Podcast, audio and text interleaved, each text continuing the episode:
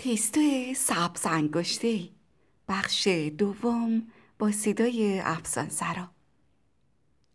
با میرپوال و همچنین کارخانه آقای پدر آشنا میشیم. میرپوال اسم شهری بود که تیستو در اون به دنیا اومده بود و خونه آقای پدر و مخصوصا کارخونهش شهرت و اعتباری برای این شهر به هم زده بود. میرپوال در نگاه اول شهری بود مثل دیگر شهرها. شهری با کلیسا، زندان، سربازخانه، مغازه های سیگار فروشی، شیرینی فروشی و جواهر فروشی. با این همه این شهر خیلی خوب در دنیا شناخته شده بود. به این علت که کارخونه توپسازی بسیار مشهور آقای پدر در میرپوال بود. توپهای ساخت این کارخونه خیلی طرفدار داشت.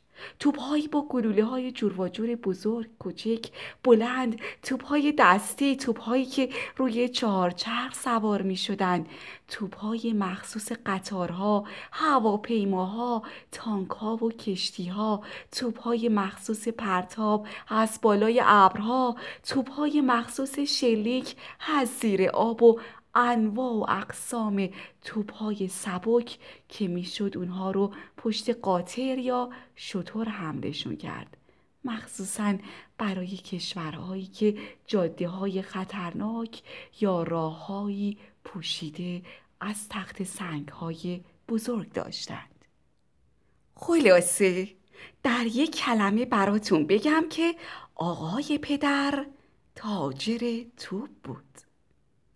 از وقتی که تیستو به سنی رسیده بود که می‌تونست بشنوه و بفهمه همیشه این جمله رو شنیده بود. تیستو پسرم تجارتی که ما داریم می‌کنیم تجارت بسیار خوبیه. توپ مثل چتر آفتابی نیست که فقط وقتهایی که هوا آفتابیه به درد بخوره. مثل کلاه حسیری هم نیست که تابستانهای بارانی در گوشه بی مصرف بیفته. وضع هوا هر جور که باشه میشه توپها رو فروخت روزهایی که تیستو گرسنش نبود و غذا نمی‌خورد خانم مادر اون رو به کنار پنجره می برد و ته باغ اون دور دورا یعنی خیلی دورتر از آلاچیق رو که ژیمناستیک زیرش میلمید به تیستو نشون می‌داد. از اونجا کارخونه خیلی بزرگ آقای پدر رو می‌شد دید خانم مادر اون وقت نه تا دودکش کارخونه رو که دود و آتیش از دهانشون زبانه می‌کشید به تیستو نشون می‌داد و بعد اون رو سر میز برمیگردوند و می‌گفت سوپ تو بخور تیستو چون باید بزرگ بشی. یه روزم می‌رسی که تو ارباب میرپوال میشی. ساختن توپ کار خسته کننده و باید برای خودت مردی بشی تا از پس این کار بر بیایی. هیچ کس در اینکه تیستو کار آقای پدر رو دنبال خواهد کرد و اداره کارخونه رو به دست خواهد گرفت شکی نداشت. درست مثل آقای پدر که کار آقای پدر بزرگ رو دنبال کرده بود. همون کسی که تصویر نقاشی شدهشت با ریش انبوه درخشان در حالی که دستش رو روی ارادی توپ گذاشته بود به دیوار بزرگ سالن آویزون بود. تیستو هم که اصلا پسر بدی نبود سوپش رو می‌خورد. تیستو به مدرسه فرستاده میشه اما در مدرسه نمیمونه. تیستو تا سن هشت سالگی از مدرسه چیزی نمی‌دونست. خانم مادر ترجیح می‌داد خودش اولین درس های خوندن و نوشتن و حساب رو به پسرش یاد بده. باید بگیم که نتیجه کارهاشم چندان بد نبود. خدا نگه داره عکسای خیلی قشنگی و که برای این کار خریده بودند. مثلا حرف آ در خیال تیستو یاهوی قشنگ بود یا یابشار حرف ب همیشه در خیالش یه باد بادک یا یه برگ یا یه بستنی بود. برای یاد دادن حساب هم از عکس استفاده می کردن که چند تا پرستو رو نشون می‌داد که روی سیم برق نشسته بودند. تیستو نه تنها جمع و تفریق بلکه تقسیم رو هم یاد گرفته بود. مثلا حساب کرده بود اگه بخوایم هفت تا پرستو رو روی دو تا سیم بنشونیم برای این کار باید سه تا پرستو و نصفی روی هر سیم بشینند. حالا چطور ممکنه که یه نصف پرستو بتونه روی سیم برق بشینه؟ این دیگه مسئله ایه که با هیچ حسابی در دنیا نمیشه جوابش رو پیدا کرد. وقتی تیستو هشتمین سال تولدش رو جشن گرفت خانم مادر فکر کرد که کار درس دادن اون در خانه تمام شده و وقتشه که تیستو رو بی دست یک معلم واقعی بسپره. برای این کار یه روپوش چارخونه قشنگ خریدند یه جفت پوتین که کمی به پنجه های پاش فشار می آورد و یه کیف و یه قلمدان سیاه رنگ که تصویری از چند ژاپنی روش نقاشی شده بود. همچنین یک کتابچه با خطهای کوتاه و بعد اون رو همراه کارلوس مستخدم روانی مدرسه میرپوال کردند که در خوبی شهرت داشت. همه منتظر بودند ببینند پسری به این خوش لباسی که پدر و مادری به اون خوشگلی و پولداری داره پسری که می‌تونه پرستوها رو نصف کنه یا به چهار قسمت تقسیم کنه در کلاس درس چه معجزاتی می‌کنه؟ افسوس که مدرسه حسر پیشبینی نشدنی بسیار بدی روی تیستو گذاشت. وقتی ریشه طولانی لغتها روی تخت سیاه شروع شد وقتی که رشته زنجیر سه ستا پنج پنج تا و هفت هفت شروع کرد به حرکت تیستو توی چشم چپش احساس سوزش کرد و بلا فاصله به خواب بسیار عمیقی فرو رفت. تیستو نه تنها کدن تنبل و خسته نبود بلکه خیلی هم شوق و ذوق داشت که درس بخونه. پشت سرم با خودش می‌گفت نمی‌خوام بخوابم نمی‌خوام بخوابم نمی‌خوام بخوابم. چشم به تخت سیاه دوخته بود و به صدای معلم گوش می‌داد. ولی هنوز اون سوزش کوچولو رو توی چشم چپش حس می‌کرد. سعی کرد تا اونجا که می‌تونه با خوابیدن مبارزه کنه. خیلی آهسته شروع کرد به خوندن آواز خیلی قشنگی که خودش ساخته بود. یک ربع یک پرستو کجاشه بالشه قلبشه کلشه یا پاشه اگه به جای پرستو یه نون مربا داشتیم چهار قسمتش می‌کردیم؟ نه خیر کارش نمی‌شد کرد. صدای معلم شده بود لالایی تخت سیاه شده بود شب. سقف کلاسم توی گوشش زمزمه می کرد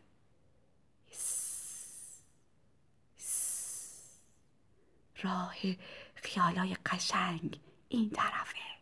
از این طرف. و کلاس مدرسه میرپوال شده بود کلاس رویا. ناگهان معلم فریاد زد تیستو! تیستو که یه دفعه از خواب پریده بود گفت آقا معلم باور کنید دست خودم نبود. این کار رو از قصد نکردم. برای من فرقی نمی‌کنه. زود چیزایی که داشتم می‌گفتم تکرار کن. شش تا شیرینی تقسیم بر دو تا پرسته. نه نه تقسیم بر دو تا پرستو. صفر. در اولین روز مدرسه تیستو با جیبهایی پر از نمره صفر به خونه برگشت. روز دوم تنبیه شد و مجبور شد دو ساعت بیشتر از دیگران توی مدرسه بمونه. یعنی دو ساعت بیشتر از دیروز توی کلاس بخوابه. در پایان سومین روز معلم نامه به تیستو داد تا به پدرش بده. در اون نامه آقای پدر با ناراحتی فراوان این جمله ها را خواند. آقا فرزند شما مثل دیگران نیست. نگهداری او برای ما غیر ممکن است. مدرسه تیستو رو پیش پدر و مادرش پس فرستاد. ناراحتی روی خونه که میدرخشه سنگینی می‌کنه و سرانجام تصمیم می‌گیرند تیستو رو با روش دیگری تربیت کند ناراحتی فکر قصه آوریه که از وقتی آدم از خواب بیدار میشه به سر آدم می‌زنه و تمام روز توی کله آدم همینطور میمونه. ناراحتی هر کاری می‌کنه تا سرانجام بتونه به اتاق راه پیدا کنه. با باد جفت بشه یا میون برگ ها بره یا با اسب چهار نل روی آواز پرندگان بتازه و تمام طول سیم ها رو طی کنه. اون روز صبح در میرپوال ناراحتی نام تازه‌ای داشت. و نام این بود که مثل دیگران نیست. خورشید نمی‌خواست طلو کنه چون بیدار شدن تیستوی بیچاره خیلی ناراحت کننده بود. همین که چشمهاش رو باز می‌کرد به یادش میومد که از مدرسه بیرونش کردند. خورشید روی قدرت نورافشانیش پرده کشیده بود و فقط پرتوهای بسیار کمسوی از میان مه قلیز از خودش بیرون می‌داد. آسمان آن روز میرپوال سری رنگ بود. اما ناراحتی هرگز از کوشش خسته نمیشه و آخرش کاری می‌کنه تا در دیدگاه دیگران قرار بگیره. اون روز هم سرانجام تونست یواشکی وارد سوت بخار کارخونه بشه. در اون روز هر کس از خونش می‌تونست صدای زمخت سوت کارخونه رو بشنوه که می‌گفت مثل دیگران تیستو مثل دیگران نیست. دیگران. تیستو مثل دیگران نیست. و به این ترتیب بود که ناراحتی تونست وارد اتاق تیستو هم بشه. تیستو از خودش پرسید چی می‌خواد به سرم بیاد؟ و سرشو بیشتر توی بالشش فرو برد.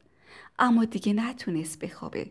واقعا باید قبول کرد که اون خوابیدن توی کلاس و این نخوابیدن توی تخت خواب خیلی عجیب و ناامید کننده است.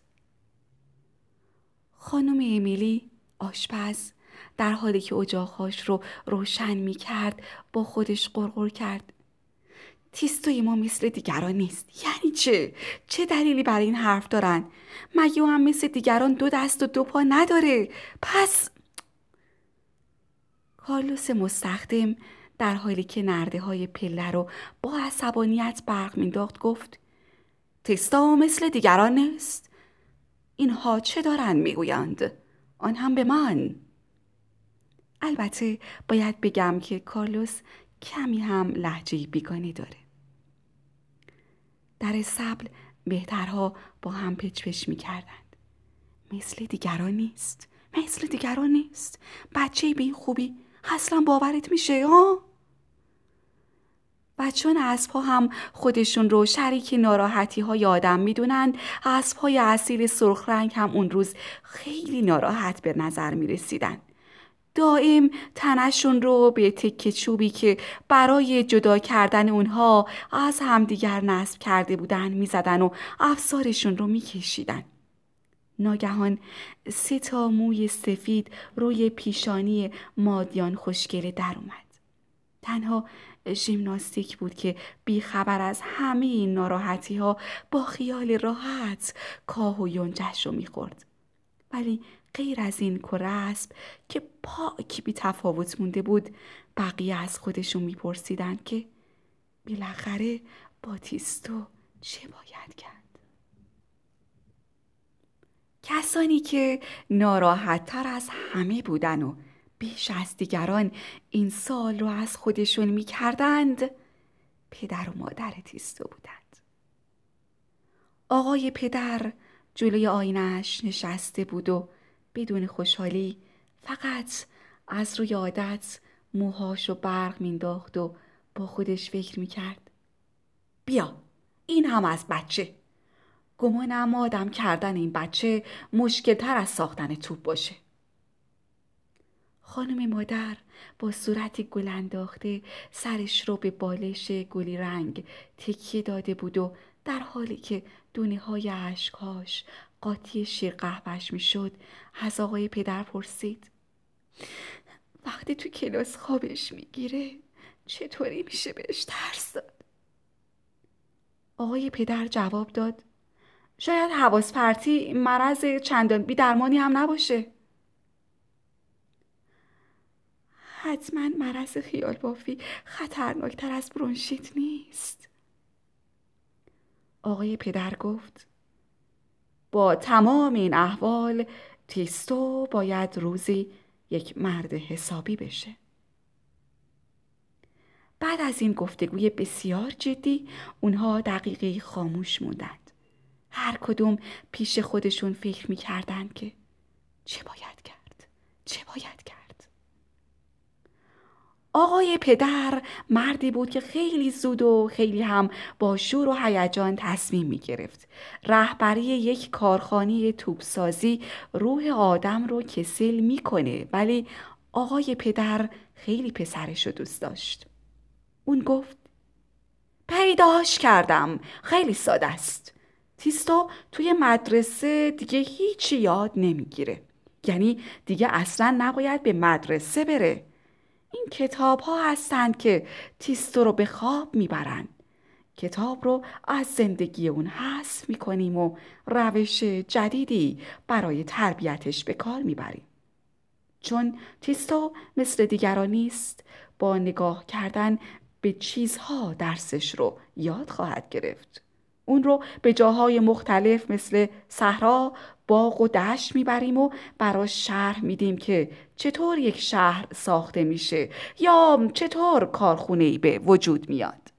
ما هر چیزی رو که به رشد تیستو کمک کنه یادش میدیم. باری ما همه این رو خوب می‌دونیم که زندگی بزرگترین مدرسه است که وجود داره. نتیجهش رو خواهیم دید. خانم مادر خوشحال با تصمیم آقای پدر موافقت کرد و افسوس خورد که بچه دیگه نداره تا اون رو هم با این روش جدید تربیتی بزرگ کنه.